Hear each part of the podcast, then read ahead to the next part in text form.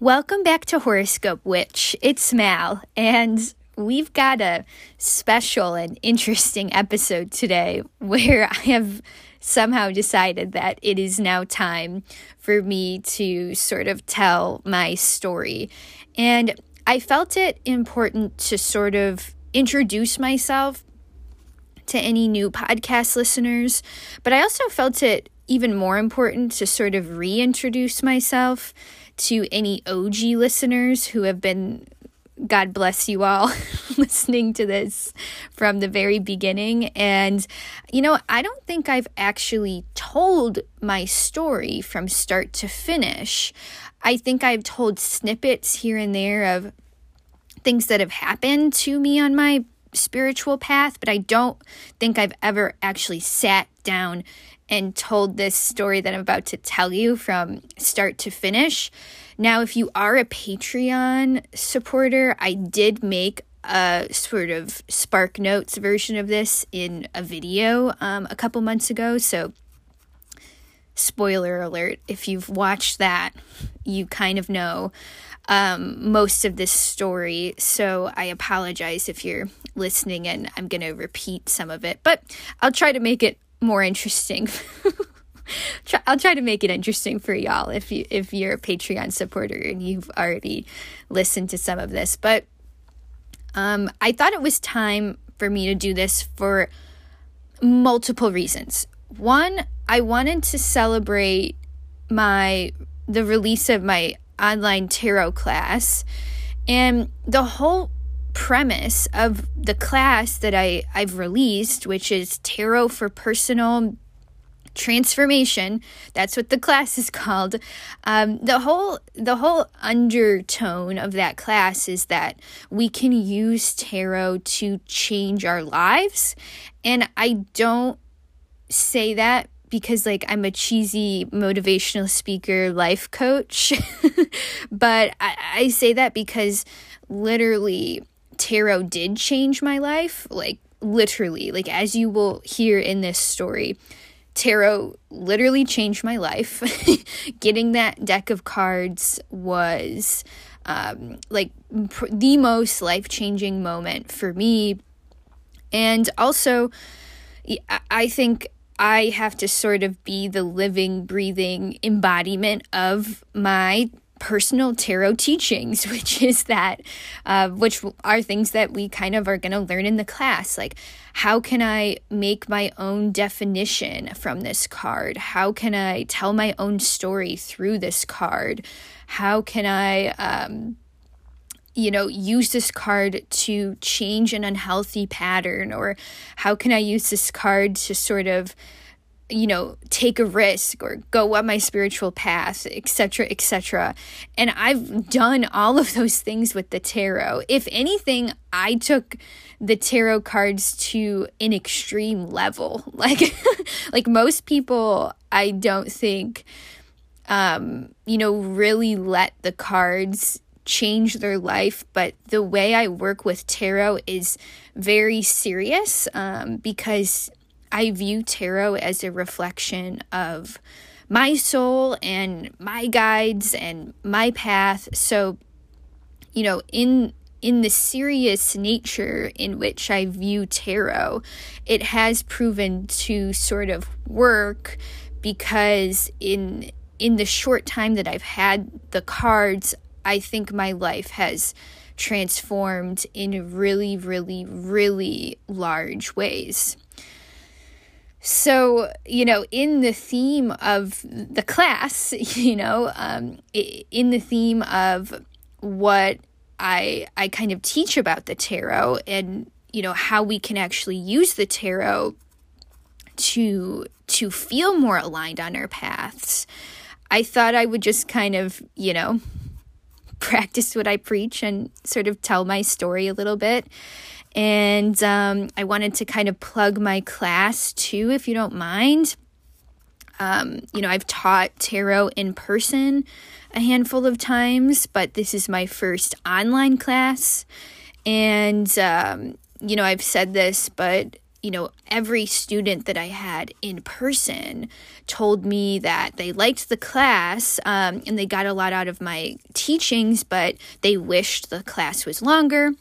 So that's why I kind of decided to make the online class eight weeks. So you're definitely in it for the long run if you sign up. um, but, you know, I think eight weeks is a good amount of time to really, you know, get familiar with the cards and i also view the class too what i want to give my my first round of students um, by the way i'm calling this first cohort the fools because it is our it is my first online cohort and i just kind of had the intuitive feeling that we would all um, you know be entering this class because we felt like we were on the precipice of a new beginning or there was something shifting in our souls or you know there was a fool moment that all of us are either going through or are going to be going through soon and I had this feeling about this class and how us as a group are going to sort of evolve over the eight weeks and and really go on the fool's journey. So that was sort of the theme of the first cohort. Um, but like I said, that's what we'll be doing in the class. We'll be sort of, yes, learning about each card, learning about um, like both the traditional and the modern view of the card. But, you know, my sort of pedagogy or my viewpoint of the tarot is that in sort of examining both the traditional meaning of the card and maybe a little bit more of a modern meaning of the card. Somewhere in the middle, we can sort of find our own story with the card. And that's what I noticed too um, about tarot or what people say about tarot, what makes it a hard subject. Um, you know, some students will be like, well, like, again, like your definition makes sense I like what you're saying about the card, but then I pull the card and then I have no idea what it means. like the definition just kind of like leaves them. And I think I noticed um, some of my students saying this at first, and it changed how I was teaching tarot too. Because then I realized too that the only way we really pull a card and and immediately know what it means or immediately sort of connect with our guides is if we have our own personal definition of it too. So we'll be talking about these things in the class. Um, and I think that's why um, this class is powerful because yes, we'll be talking about the meanings. Yes, we'll be talking about the traditional definitions, but I'm hoping to lead you to your own stories with the cards, and I'm hoping to lead you at least on a path, you know, after the eight weeks are over. Um, I- I'm hoping that that you can kind of go on your own path with the cards and really sort of um, continuing developing your story and your anecdotes and your philosophies and your feelings about the cards too. And that's really how we get away from.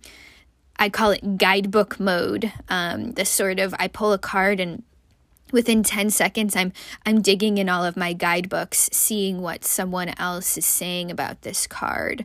Um, don't get me wrong i'm a guidebook whore. Like i have i am staring right now at at, at least 10 tarot guidebooks. I love tarot guidebooks.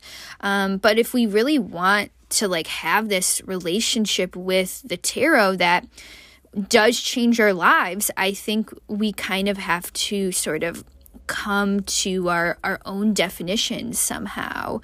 And those are kind of the things that we'll be exploring in the class. So um, I should have put this episode out right when I released the class. That would have made more sense, but I didn't because I'm a Pisces.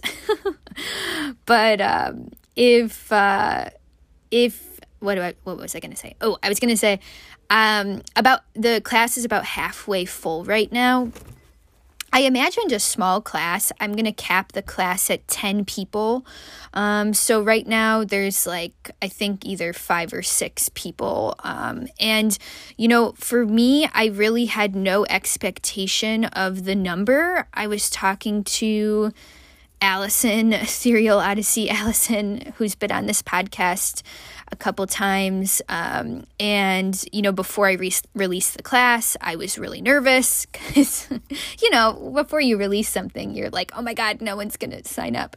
Um, and uh, of course, that didn't happen. And you guys are awesome. And some of you signed up right away. And I, I felt so thankful. But I told Allison, I was like, you know, even if one person signs up, I'm I'm totally cool. We'll just have a private tutoring session for eight weeks. like um, I, I don't know. I feel like I, I'm okay with any size class, and I and I really trust in the universe that the fools, the, the first cohort, will be filled with exactly the people that are right for the class. And if it's a little bit of a smaller class, that's totally fine. If we hit the full 10 people plus me making a table of 11, that's totally okay too. Um, but I wanted to cap it at 10 because I I want us this my whole thing is I want us to tell our stories. You know, I want us to chat. I want us to get get to know each other. Um, I want to hear I really want to hear your story with this card because it will then deepen my understanding of the card. And I want to hear your feelings about this. And I want us to have room to talk and grow and get to know each other and, um, yeah, I mean that's that's my style as a teacher. so, and that's why I think any tarot class that I'll release, um, I think I'll, I'll keep it as a smaller cohort because of that reason. I don't want to have like, you know, 25, 30 people on a Zoom call and me just lecturing. Um, I, I want it to be a discussion, you know, I, I want it to be um, an exploration of of this beautiful subject. So that's all I'm going to say about the class. If you are um, one of the fools, if you think you're one of the fools and you want to join the class, um, I'll leave the link in the show notes. And the class begins on July 12th, 2020. It is a live Zoom class once a week for two hours on Sundays for eight weeks. Um, so you're getting about 16 hours of class time, and there's a whole bunch of other stuff um, that kind of is included in the class. I'm going to give you packets and homework, and you know, it'll be fun. it'll be fun though. It'll be fun homework. And uh, there's a bunch of other stuff too. So I'll just let you read the description on my website if this is ringing a bell. And yes, if if you want to take the class, but there's um, Sundays don't work for you, or right now money is tight, or whatever it may be. Um, I, I I'm guys, I'm gonna be here forever. You know, part of the reason I think I got started with my spiritual journey younger as a young person is because I'm meant to sort of do this for a long time, and I imagine I will have many tarot classes. So if you're not a fool, maybe you're a high priestess in the next cohort, maybe you're a emperor or a magician or whatever it may be. Uh, so, so yeah, guys, um, thank you so much for listening and letting me plug that class. And I'm trying to think, is there anything else I wanted to say? before we get in to the story, my spiritual journey.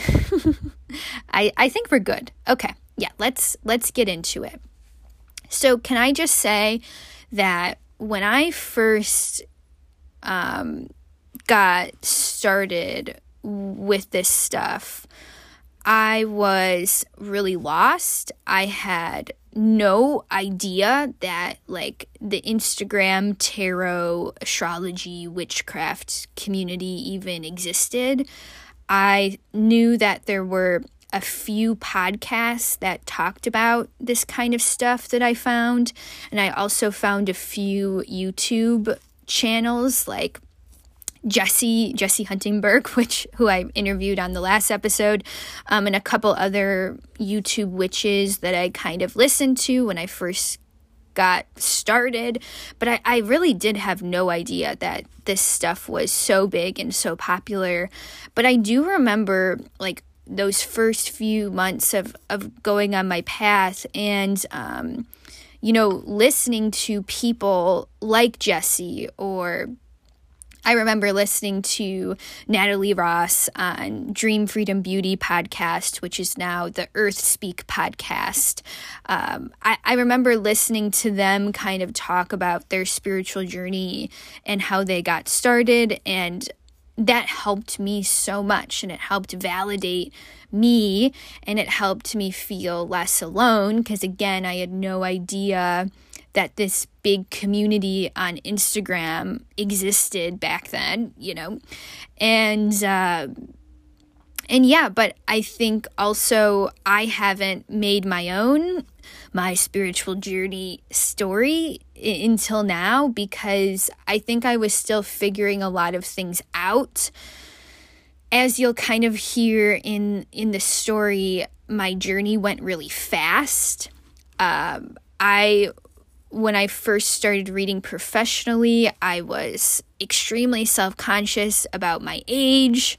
Um, I was extremely paranoid that someone was going to come and yell at me for for trying to sort of go professional so soon at such a young age uh, granted, that's really just the voice, the imposter syndrome voice inside of my head. but I, I really do think that I was kind of afraid to tell my story for those reasons, though. It was sort of a self centered reason, but I felt like I just didn't want to make it. Um, I, I didn't want to draw too much attention to both my age or my years of experience, which is like very small. and uh, and I think that's what kept me from you know telling my story. I wanted to feel like I had um, you know experience under my belt before I kind of tell my story but also my my view on that has changed a lot over the years and or over I should say hasn't even been years over let's say a year and a half you know I've met so many intuitives, both in person and online. And I've gotten, um, I don't want to say hundreds of readings, but I've, at this point, I've gotten dozens and dozens and dozens of readings, especially card readings and psychic readings. Um, I haven't gotten dozens of astrology readings. I've probably had a handful of of astrology readings, but I've I basically have had a lot of experience being read for.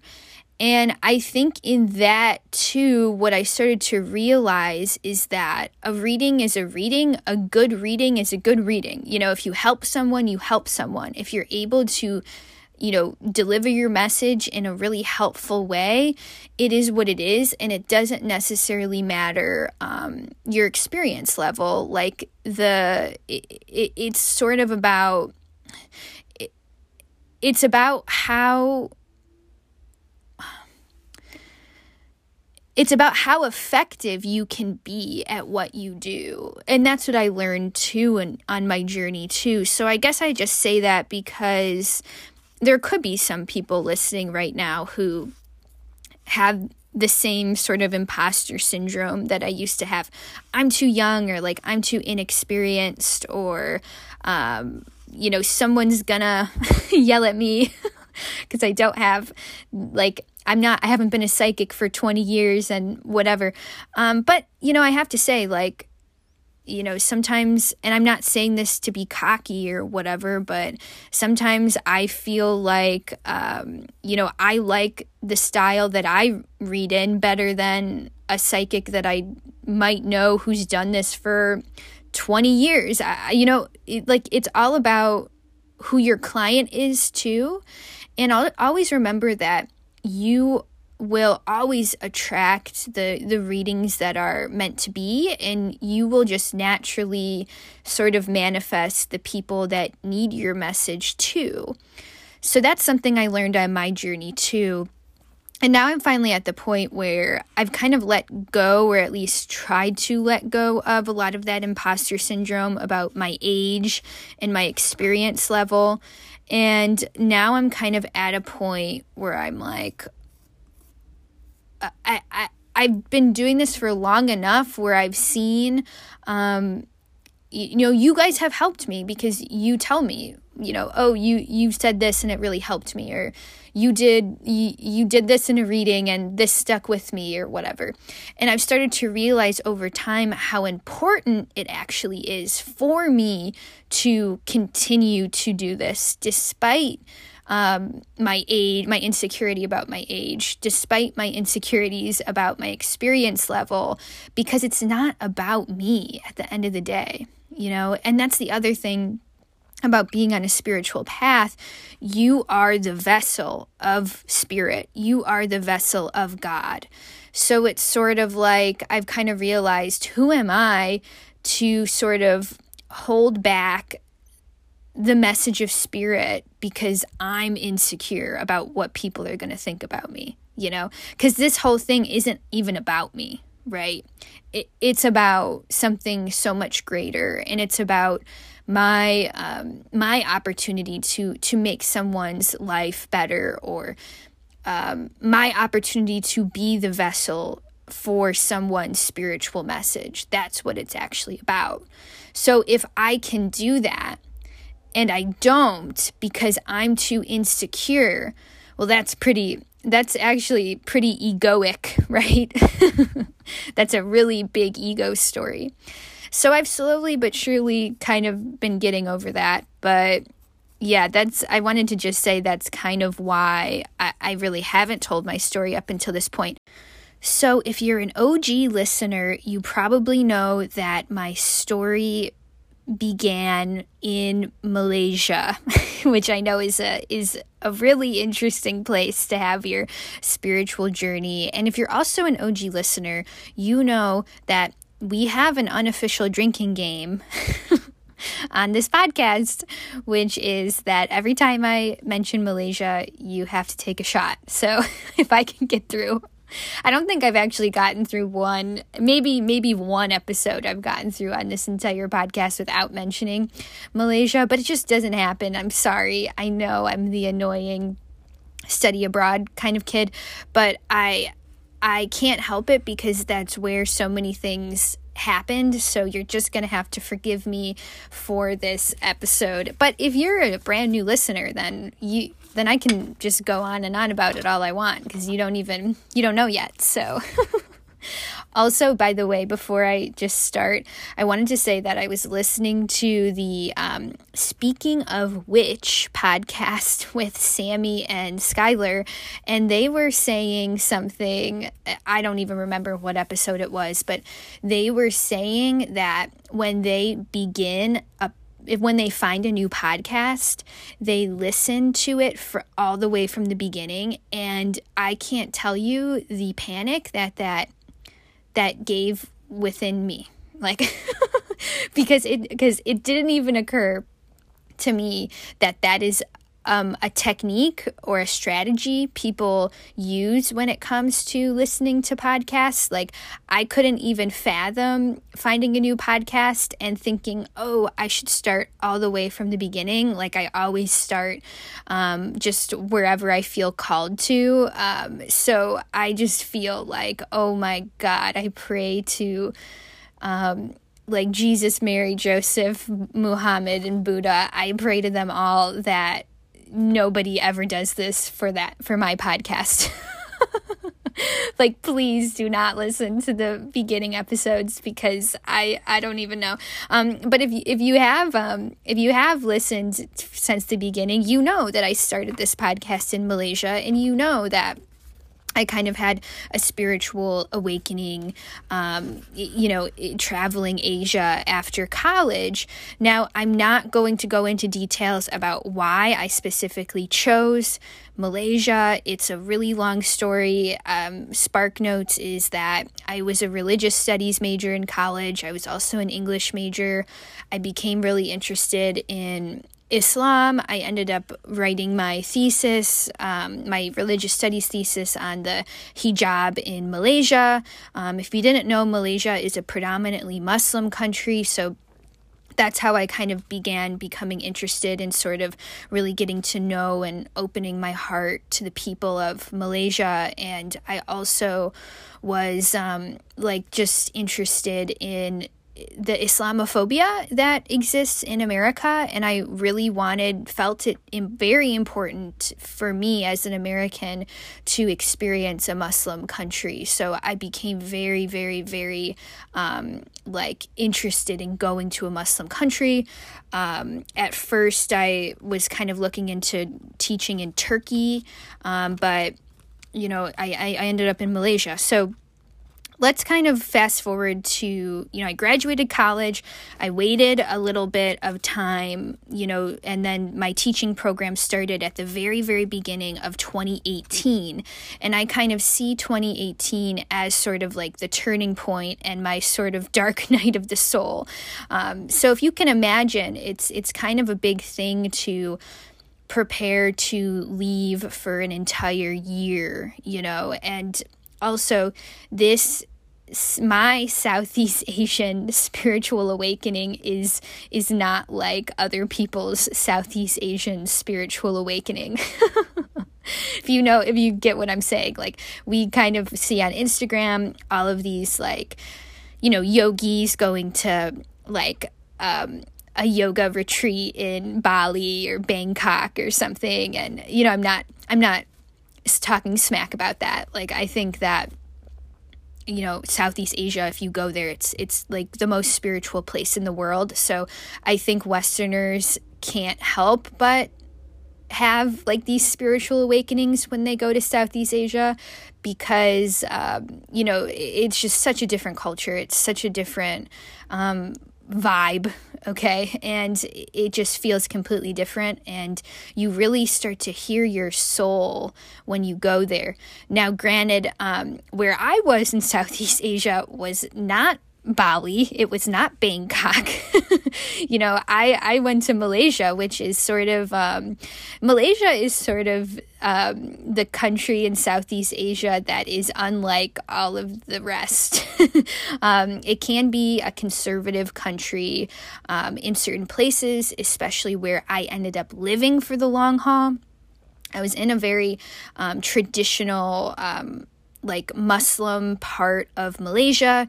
Malaysia as um, a country is extremely diverse. There's um, you know there's Indian Malaysians who are predominantly um, Hindu. Um, there are Chinese Malaysians who are predominantly Christian or Buddhist, and then um, like indigenous Malaysian people are are Muslim. So there's there's a ton of different religions. It's it's really like the the religious studies paradise in Malaysia because you can kind of really certain parts of Malaysia, especially if you go to somewhere like Georgetown on one street you'll see um, a mosque a hindu temple a buddhist temple and a christian church on the same street which is just kind of um, for me it's really amazing. But there's other parts in malaysia like the the east coast where i was based where I was teaching in my school was was extremely um, traditional, um, and I was definitely one of the only um, women in my community who who was un- who was uncovered or did not wear the hijab. So that was an experience in itself.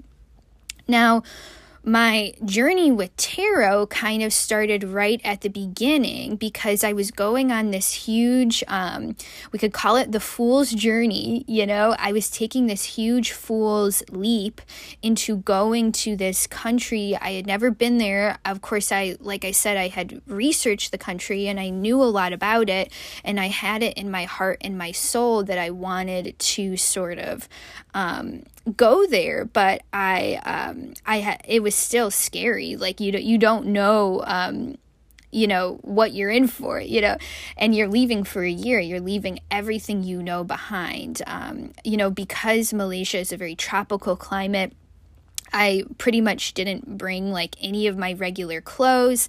I had, um, I think my teaching program paid for 100 pounds of luggage for my ticket. So that's basically like two suitcases for a whole year. You can't bring really anything that you need to because you're also bringing like food and medicine and like all of this stuff because you're you're going to the jungle like you know you, you know you might be in a um, living condition that is um, that's going to require some like different, let's just call it different survival mechanisms than you're used to in America, right? So just even like packing and going on this journey was like such a leap of faith, but I'm so glad I, I had that experience. Um, now, in the teaching program that I joined, um, you know, it was it was a group of American teachers, and we all were going to be sort of dispersed amongst the country at diff- in different schools. Um, so we kind of started out when we all arrived. We started out in um, Kuala Lumpur um, it, for our training, right? So if you've ever been to Kuala Lumpur, it's the capital of Malaysia, and it's it's a very modern city. I think it's extremely clean. Um, it, it's it's a really cool city. I think um, I have a special place in my heart for Kuala Lumpur. Um, and, you know, on the last day of training before we were about to be like bussed off to our more rural areas and really like start this journey, um, I, um, they kind of told us, like, all right, like, you're in a city, like, go buy this stuff that you're not going to be able to get you know in your in your placement. So you know i was i was walking around the city. I went to get like a comfortable pillow. Like I, I went to buy like a couple things that i just wasn't sure that i was going to be able to find once i got to my actual house and everything. And i ended up going into a bookstore and i bought this book um, I ended up buying like a couple English books that I could find, and for some reason, um, this book it's called How to Read Tarot Cards. Um, it's like this little um, this little like how to guide. Um, it says, Amaze and entertain yourself and your friends with the ancient Egyptian tarot cards. So, yeah, it's like this little book. It's like 100 years old. I'm holding it right now. And it, it has like all of like these, um, like, I don't know, like super, super traditional definitions and these interesting, like m- Egyptian mysticism connections to the tarot. And I ended up buying this book. Isn't that weird? Like, I didn't have a deck of tarot cards. I didn't know why I was buying this book, but like at the beginning of the journey, I bought this book. Like I just saw it and I felt like I needed to have it. I don't know why. Now, if you know, um, if you know, if you kind of listen to parts of my journey, you know that I've I've been into astrology since I was like I think around 12. Um, you know, I, have definitely um, been like, and it was always more than just into it, like as a hobby. Like, I think I actually started like studying it from a pretty young age.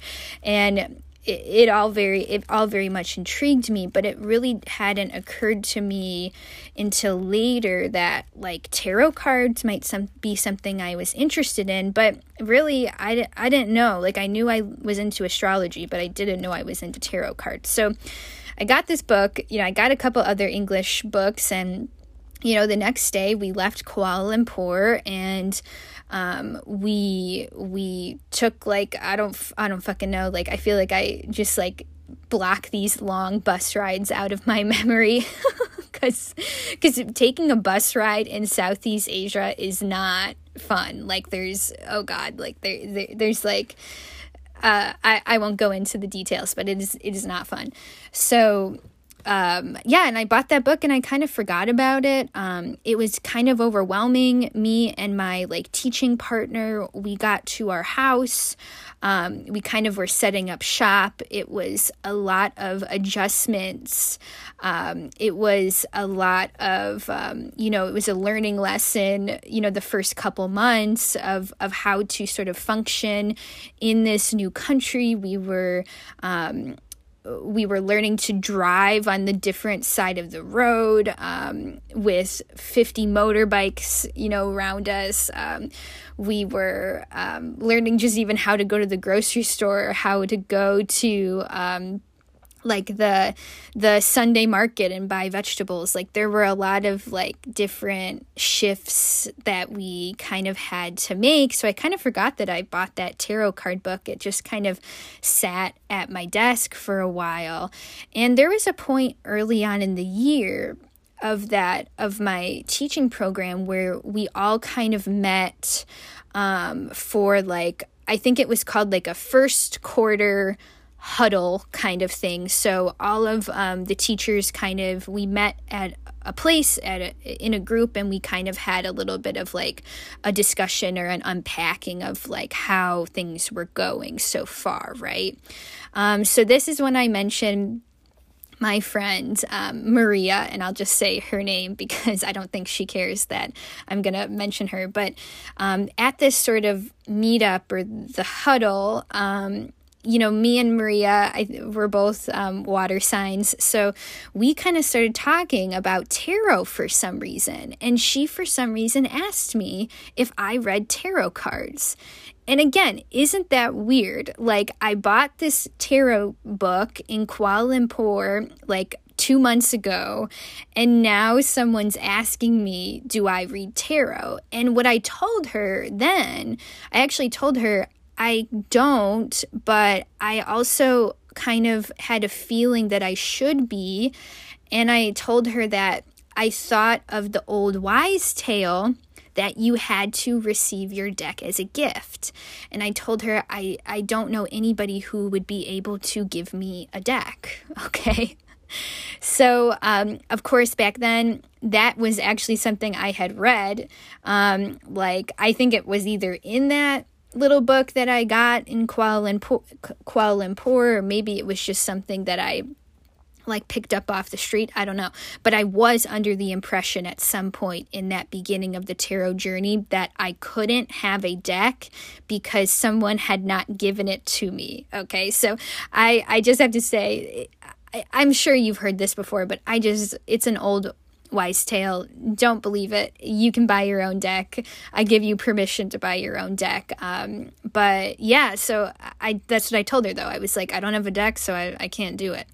Um, yeah, so remember this part of the story. okay.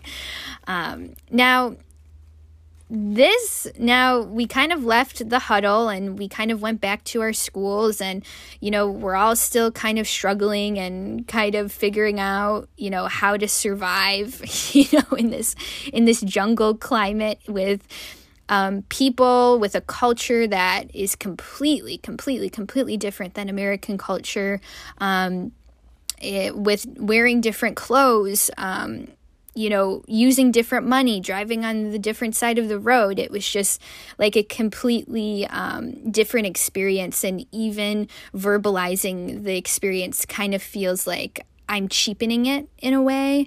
Um, now, I feel like it's important to say, too, you know, I think we're nearing maybe the somewhere in the first half of the year. Um, you know, I, I was kind of seeing people too talk about, um, oh, I can't wait for um, my family to come visit, or like, I can't wait for this person to come visit at this point in the year. And people had started like making plans for like visitors and I knew that no one in my family was going to come visit me, you know. And also at the time I had been dating someone um, from like we decided to do long distance. And at the time I thought this person was going to be my visitor. Like I thought he was going to come and and sort of spend some time with me. But we ended up sort of um, breaking up, um, like right kind of before the time it would have been, you know, the time to solidify our plans about like how is this person going to visit, where are we going to go, um, etc., etc. So we ended up breaking up and I was I felt really heartbroken, not necessarily um uh, I, I guess about the person, but I, I think I felt more upset at the end of the day that I really was not going to have like anybody who was going to come see me and I was just kind of going to be alone. um, so I kind of felt lonely a little bit. Now it's, it's interesting because it was also my 12th house perfection year. Um, so i was i was you know in a foreign country feeling isolated um, feeling like lonely like no one was going to visit me. I was a little bit heartbroken.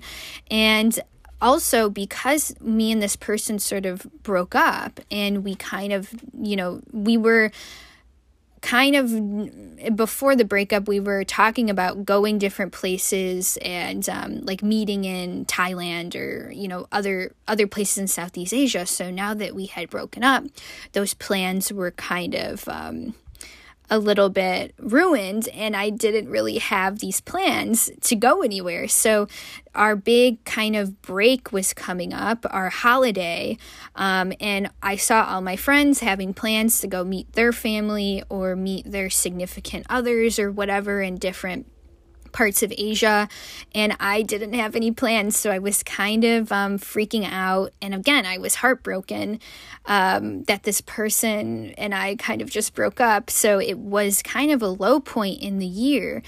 And I just f- fucking started to be like, all right, I guess I'm going somewhere else, you know, by myself. like I, I just I don't know. I feel like I um I how do I say this? From that point, I guess I wasn't afraid to do a solo trip, but I didn't necessarily want to either. But up until that point, I knew it was important for me to sort of go somewhere by myself like what was i supposed to do like i wasn't gonna like stay in my um, placement in my town during the holiday when i could be traveling somewhere else you know so, what I ended up doing, I know it sounds kind of crazy, but I ended up just deciding, you know what, I'm going to go to Hong Kong by myself. so I bought the ticket, um, and I, I really had no idea what was going to happen. I was pretty scared to um, travel alone. Um, at that point, I hadn't really had that much experience traveling alone. Granted, like I had, you know, chosen to embark on this journey to Malaysia without knowing anybody, but up until that point, you know, any sort of traveling thing was always with my teaching cohort. So I was always like with the group, or even though I didn't know anybody, we were all some of us were on the plane together to get to Malaysia or you know so on and so forth. So this was really the first point in the year where I really kind of broke away from the group and decided to like do something on my own.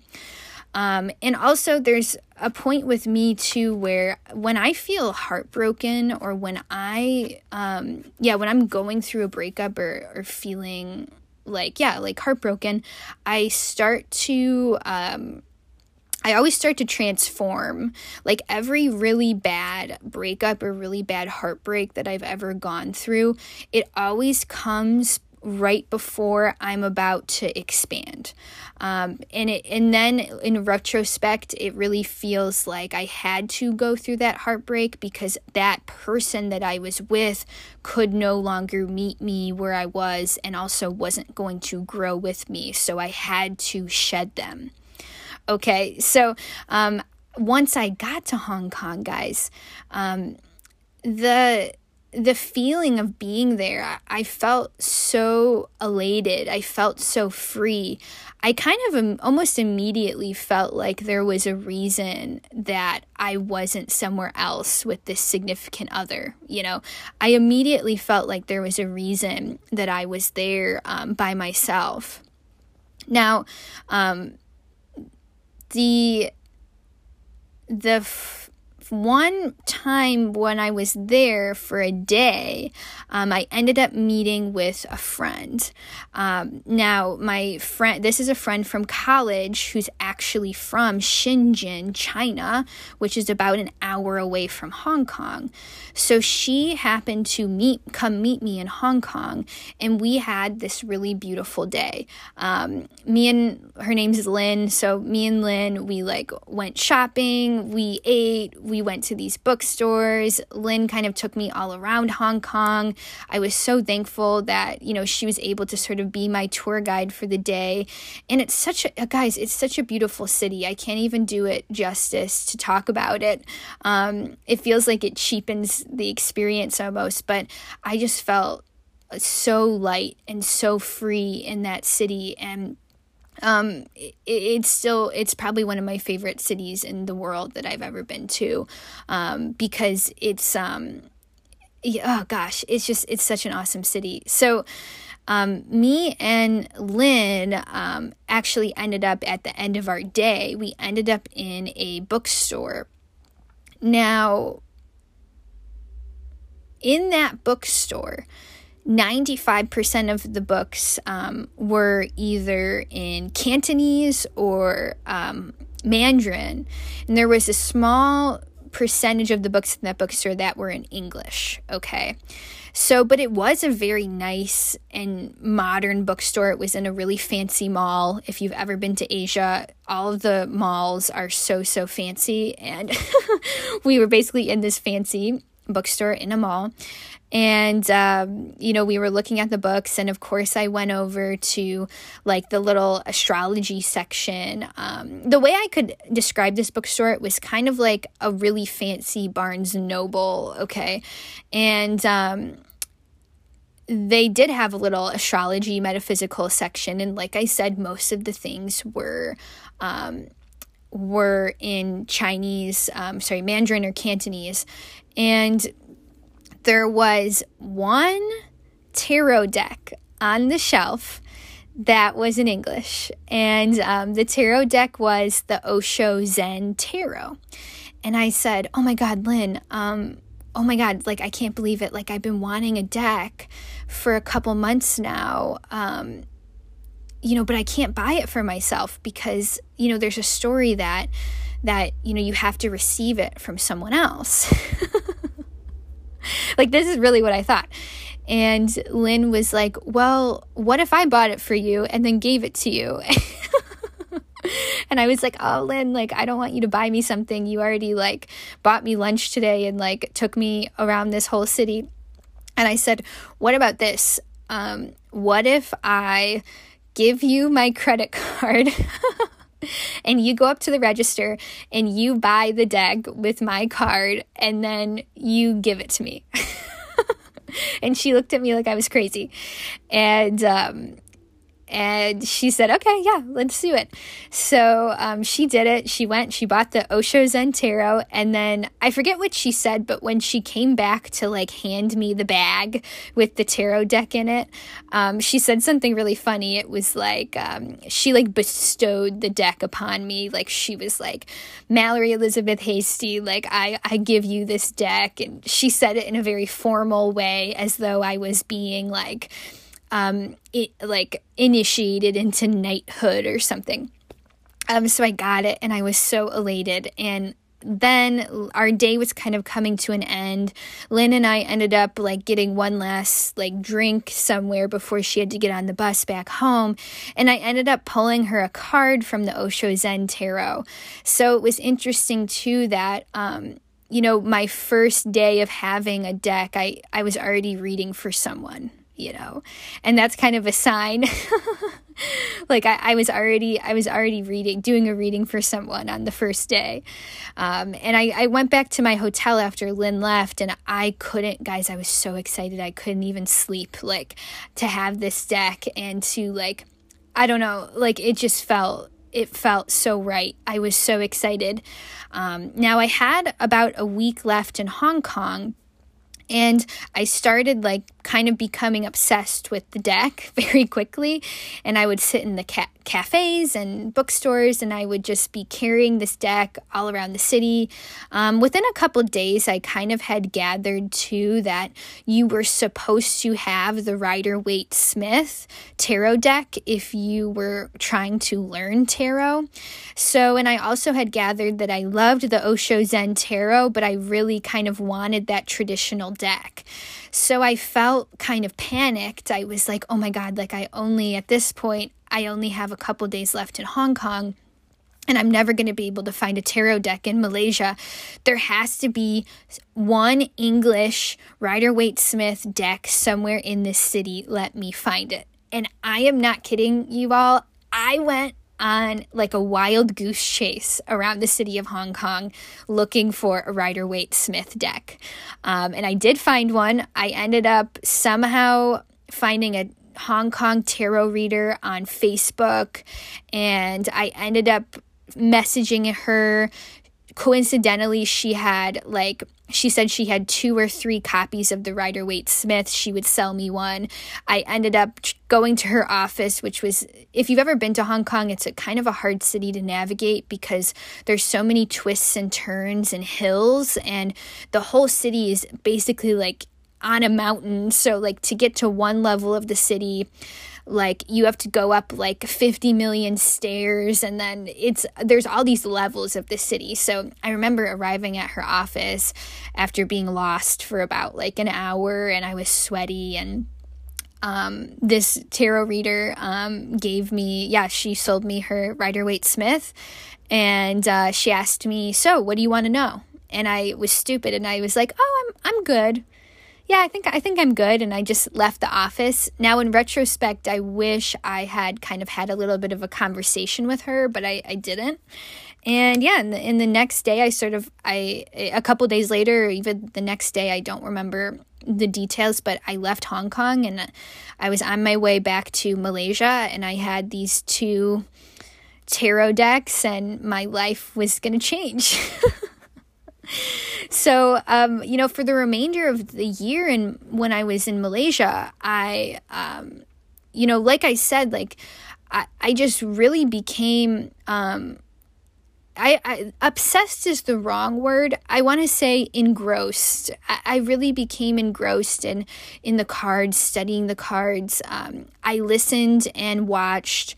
I watched YouTube videos. I listened to podcasts. I um, not even just about tarot. I was I was trying to find like spiritual podcasts to listen to. I started to really wake up.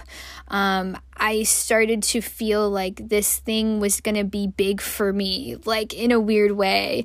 Um, I started to read for other English teachers in my co- cohort, and um, I just spent I spent at least three or four hours a day studying tarot for like the remainder of the six months that I was there. you know, I, it just became my life.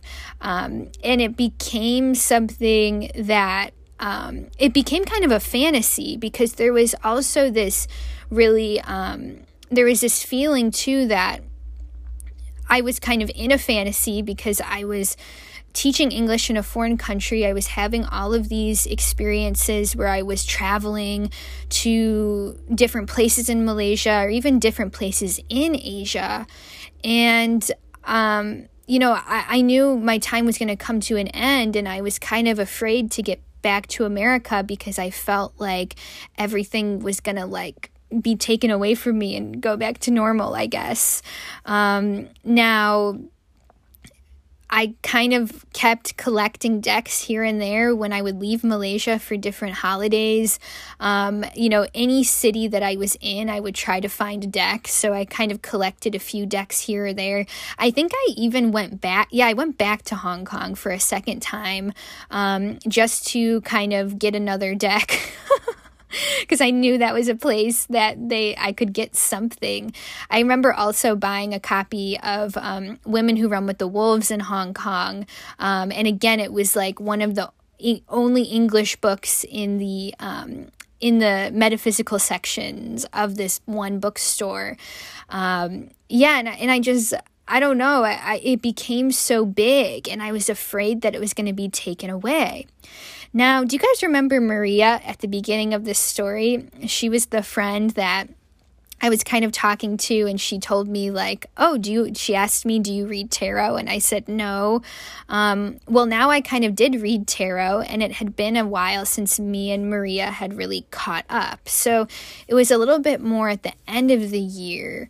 Um, and this is kind of the, the, um, freaky part about this story. Okay it was more at the end of the year. Um, me and Maria kind of ran into each other. I think it was like at a party. I think someone was having like a little get together. Um, and um, it was amongst Americans. Um, and me and Maria ended up going outside and talking, and we ended up kind of get, catching up because we hadn't really talked to each other for like, I don't know, four to six months since that conversation we had at the beginning of the year.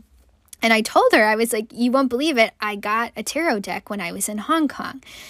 And guys, you guys are going to pee your pants. Okay. So she goes, Oh my gosh, it's so funny you say that. Uh, because um, I wasn't going to tell you because I didn't want to disappoint you.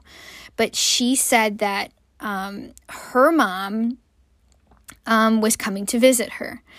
And um, her, in their house, they actually had a tarot deck, like in one of the drawers or something.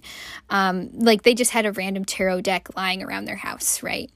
So Maria told her mom, Hey, mom, before you come to visit me, will you bring that tarot deck because I want to give it to someone? So um, her mom actually ended up having that tarot deck in her carry on bag or something. And if you know anything about how you get to Malaysia, it's kind of a long flight pattern. You have to go from somewhere into, uh, from somewhere in America and you have to go to Hong Kong. And then from Hong Kong, you can connect to Kuala Lumpur. Okay, so that's kind of the the flight pattern. It takes about 15 to 16 hours on a plane to get from America to Hong Kong, and then it takes about a 4-hour plane ride to get from Hong Kong to Kuala Lumpur. So, sometime in Maria's mom's transit to Malaysia, she actually lost um, her little bag of snacks that happened to have my future tarot deck in it. And guess where she lost it? She lost it in the Hong Kong airport. So um, Maria said that she wasn't going to tell me because she didn't want to disappoint me. But what's funny about the whole thing is that I ended up getting my first tarot deck in Hong Kong. So it felt like the universe really wanted me to have this tarot deck. It felt like um, I had a backup plan. Like if Maria's mom hadn't lost that tarot deck, then like I would have still bought my deck in Malaysia? Or what if there was a route where I hadn't bought that deck in the bookstore and I had said to Lynn, you know what, I just don't think I can buy it because I'm not being given one. And then maybe Maria's mom wouldn't have lost her the her bag in the Hong Kong airport and I would have gotten the deck. You know, like you you you don't know what exactly um the universe has in store but i i truly believe the universe had multiple outlets for me to get a tarot deck. Which just kind of makes me want to cry but um, i really feel like the universe wanted me to do this right? Um, so you know the whole thing like you know nearing my end to like my my experience Oh, in Malaysia, um, that last month was um, so, so difficult, but so rewarding at the same time. Um, you know, I didn't talk, I, it's impossible to get into like every single thing that happened that year, but, um, you know, I, I loved the kids so, so much. And, um, okay, I'm going to try not to cry, but I'm probably going to cry. Um, um, the, um, you know, my my mentor who um, was um, like my Malaysian dad, um, you know, at the end of that trip, um, you know, I couldn't hug him because, um, how do I explain this? It was sort of like not within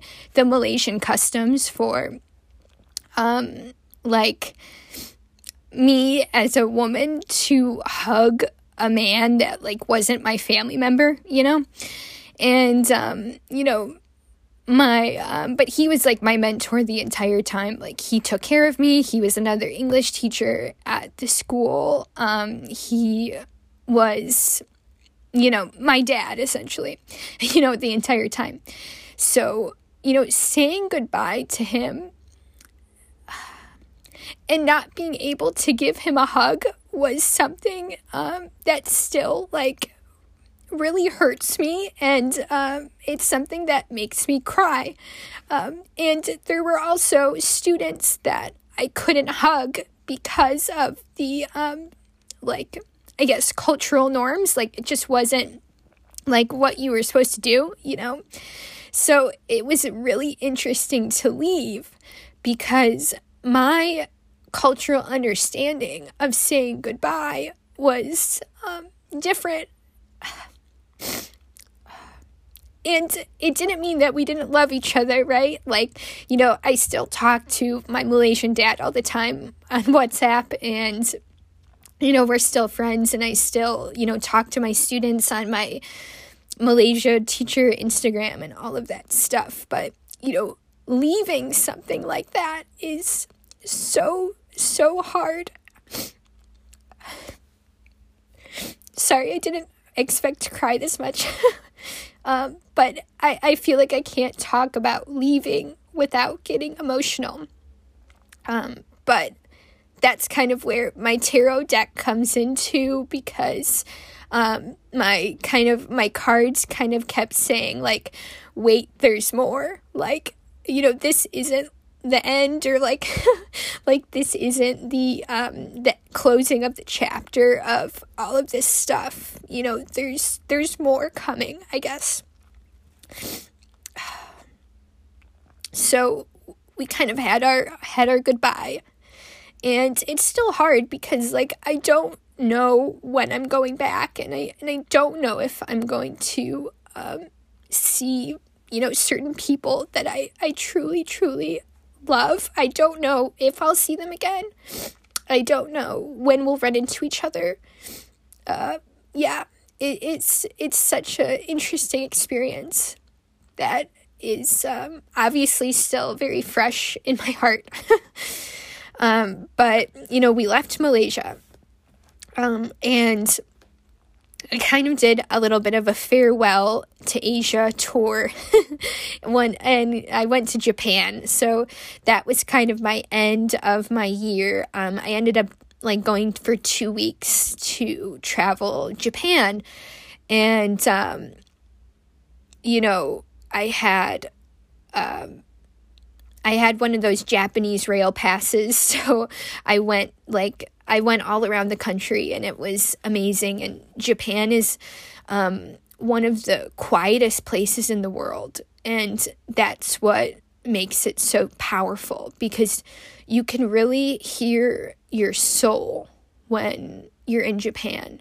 Um, it's so quiet. Like, I, I can't explain why it's so quiet, but it's the quietest place in the world um, especially after like the loud beeping and um, kind of chatter of Southeast Asia, the traffic and the pollution and the the um, the conversation and like the liveliness of of places in Southeast Asia. Once you get to Japan, it's completely different and it's such a it's such an easy place to just be by yourself and get lost and kind of um, you know sink into being like a stranger and just kind of be alone and do your own thing and it was another point in my year where um, i just felt really elated to be alone okay so, um, and it was also strange too because I had my deck and my decks, I should say, with me. And I really didn't know what was next. Like, in two weeks, I would be on a plane going back to America after this huge and unexplainable experience. And yeah, I, I, I, I could I couldn't even tell you what I was thinking. I I didn't necessarily feel panicked, but I also knew that anything that I was planning to do my li- with my life was, you know, completely lost. um, like I just wasn't the same person, I guess. Um, sorry, I, I can't stop crying. Maybe I'm gonna re-record this so I can tell the story where I'm not crying. But let's see, let's see what happens. Um, and you know, there was a point where it was my last stop in Japan, actually.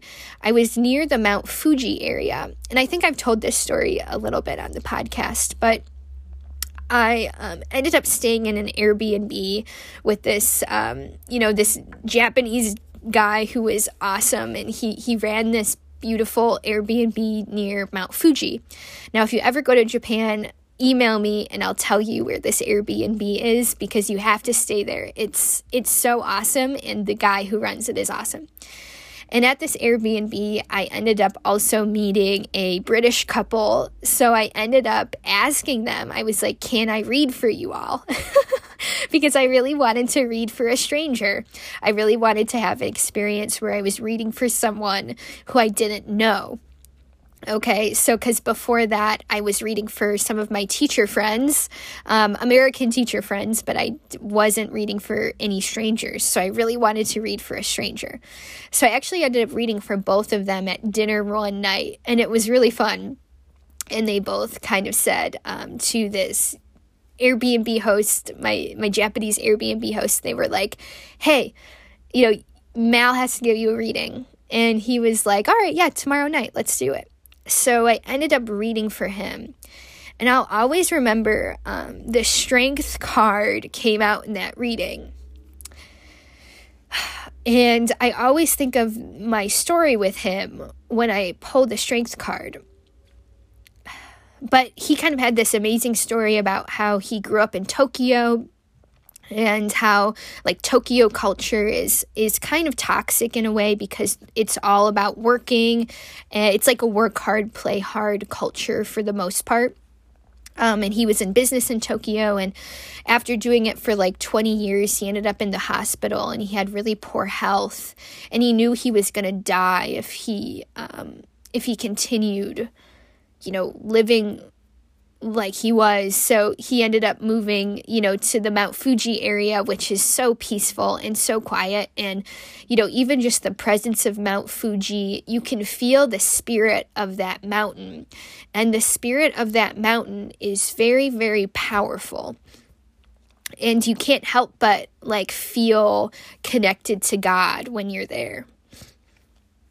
So, yeah, I ended up reading for him. And after the reading, he was like, he was like, first of all, I'm to buy you dinner or I'm to make you dinner as an exchange um, because he thought the reading was good and he made me the best thing I've ever eaten in my life. He made me like this really traditional Japanese bento box.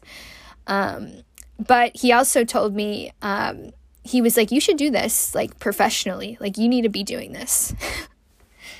and uh, oh god like I, I don't know. Like it was like a spiritual message. Like he was delivering me a spiritual message. And that's the thing about um, you know reading for people or going on the spiritual path or whatever like people start to give you messages. You know the people who you read for start to heal you too. So I didn't know, you know, where it was going to take me, and um, and I went back to America, and I and I I remembered what he said. You know, I remember him saying, you know, you need to do this professionally. And within a month of being back in America, I still had no idea what I was doing. Um, and I walked into a metaphysical shop by my house to buy a candle, and somehow I walked out hired as their new tarot reader. so I guess, you know, being a tarot reader was really something that the universe wanted me to do. And Um, I spent a year, about a year working in that shop. I would say a little bit over a year. Some of you might have met me at that shop, or some of you might have heard me talk about this shop before. And I, I do feel like it was a crash course um, in everything working there for just a year. Um, I had a crash course in shadow work. I had a crash course in grounding. I had a crash course in how to do a professional reading. I had a crash course in working with other psychics. I had a crash course in not taking care of myself and the extreme effects of not taking care of yourself and trying to do healing work on others. um, I made mistakes. I'm sure I said the wrong thing. I'm sure I, um, you know, did the wrong thing at certain times. I'm sure I made a million mistakes at that shop. I also um, had some really great moments there. I um, made some really amazing connections with certain people. Uh, I met some clients that uh, really um, also healed me, like I said. But um, I started to kind of think, like, I don't know how long I'm going to be here. Like, I don't know. I, I imagine that, you know, I'll be able to hopefully do this work that I'm doing from anywhere in the world. Like, I don't want to be tied down to one place. Like, I want to be able to have this business that I can carry around with me on my back, you know? Um, I want to be able to do my work for anywhere, from anywhere. So, kind of early in the journey, I knew that working at a metaphysical shop for a lot of reasons wasn't um, for me for the long run. Um, you know, it's also very energetically taxing to do in person healing. Okay, and that's what a lot of people don't realize. Um, it's I also realized too that it was so much better for me as um, just a person, as an empath, as a highly sensitive person, um, for me to be able to do my work online um, and and to do uh, to see my clients on Zoom and do readings like virtually, I feel my energy is so much better um, because I'm so highly sensitive and because I'm so empathic. Sometimes you know when i'm when i'm in person like the odds of me absorbing someone's pain or someone's problems are so much greater. And um, it did kind of become like a wake-up call as to like you know what kind of work am i really be am i really meant to be doing? And i think that work that i'm meant to be doing is is mainly virtual readings.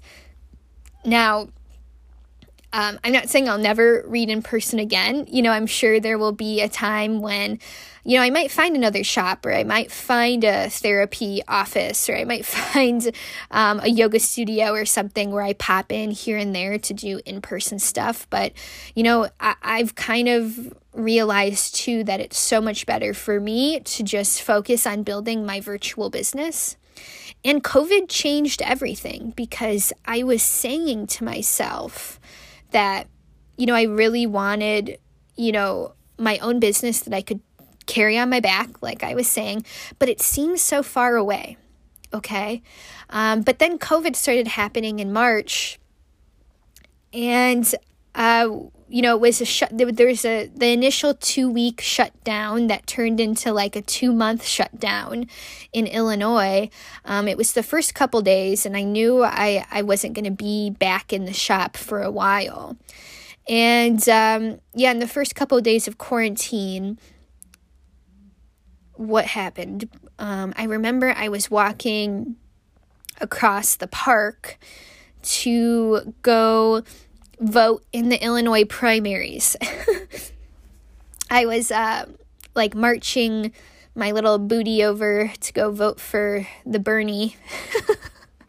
and I was walking across this park and I had this like amazing moment of like revelation and spirit just told me listen dude like you're not going back to that shop like you're just it's time for you to fly your wings and i was like I was thinking, I'm like, am I ready for this? Like, I've only been professional for about a year, and that shop had sort of become my comfort zone. It had become a place where, um, like, you know, like it just had become a comfort zone, I guess. Um, but I think I just had stopped growing there. Um, and although I learned so many things, I'm so grateful for my experience there, both the good and bad experiences.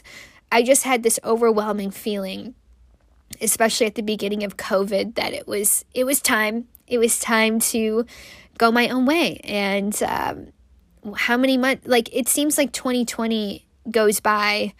Every month is a year. What did you say yesterday, Allison? You were like, every month is a year, and every week is like a month. So, yeah, that's where I'm at.